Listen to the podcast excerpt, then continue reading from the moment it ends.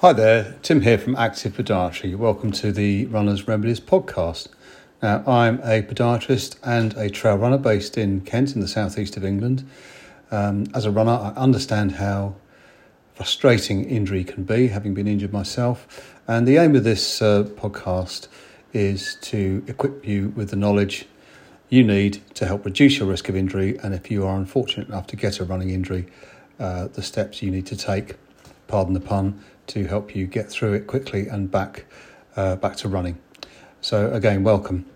Now, in today's podcast, I'm going to talk about heel pain, specifically plantar fasciitis, and one important thing that you can do uh, to prevent plantar fasciitis from occurring in the first place. Now, plantar fasciitis, or strain to the plantar fascia on the bottom of the foot, is the most common cause of heel pain that I see in my clinic on a regular basis.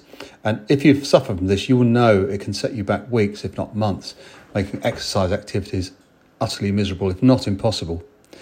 If you've had plantar fasciitis before, you'll probably be wanting to know how to prevent it happening again. If you have not had it, you'll probably be keen to know if you can stop it happening in the first place. No doubt uh, we all know somebody who's had plantar fasciitis or heel pain, and it's a common thread on various running forums. So, is it possible to prevent plantar fasciitis happening completely? Well, there are many causes of plantar fasciitis, but one of the main risk factors is limited movement of the ankle in the direction of dorsiflexion or flexing the foot upwards. What does this mean?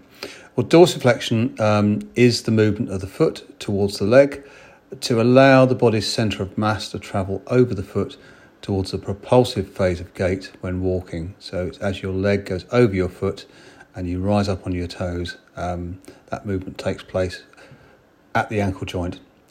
Um, so while you're listening to this, you can give it a try now. So bend your foot upwards towards you if, if, you're sitting down, and you should be able to achieve visually at least 10 degrees of movement. More is better.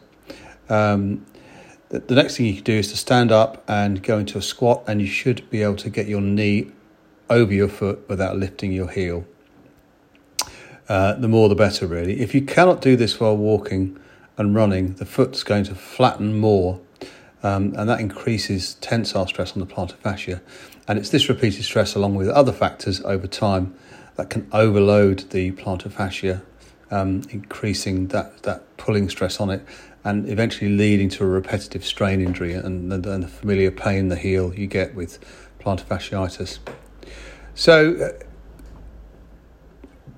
given that the ankle joint's inflexible, um, and that's causing strain in the plantar fascia. How what what can you do to improve flexibility of the ankle joint?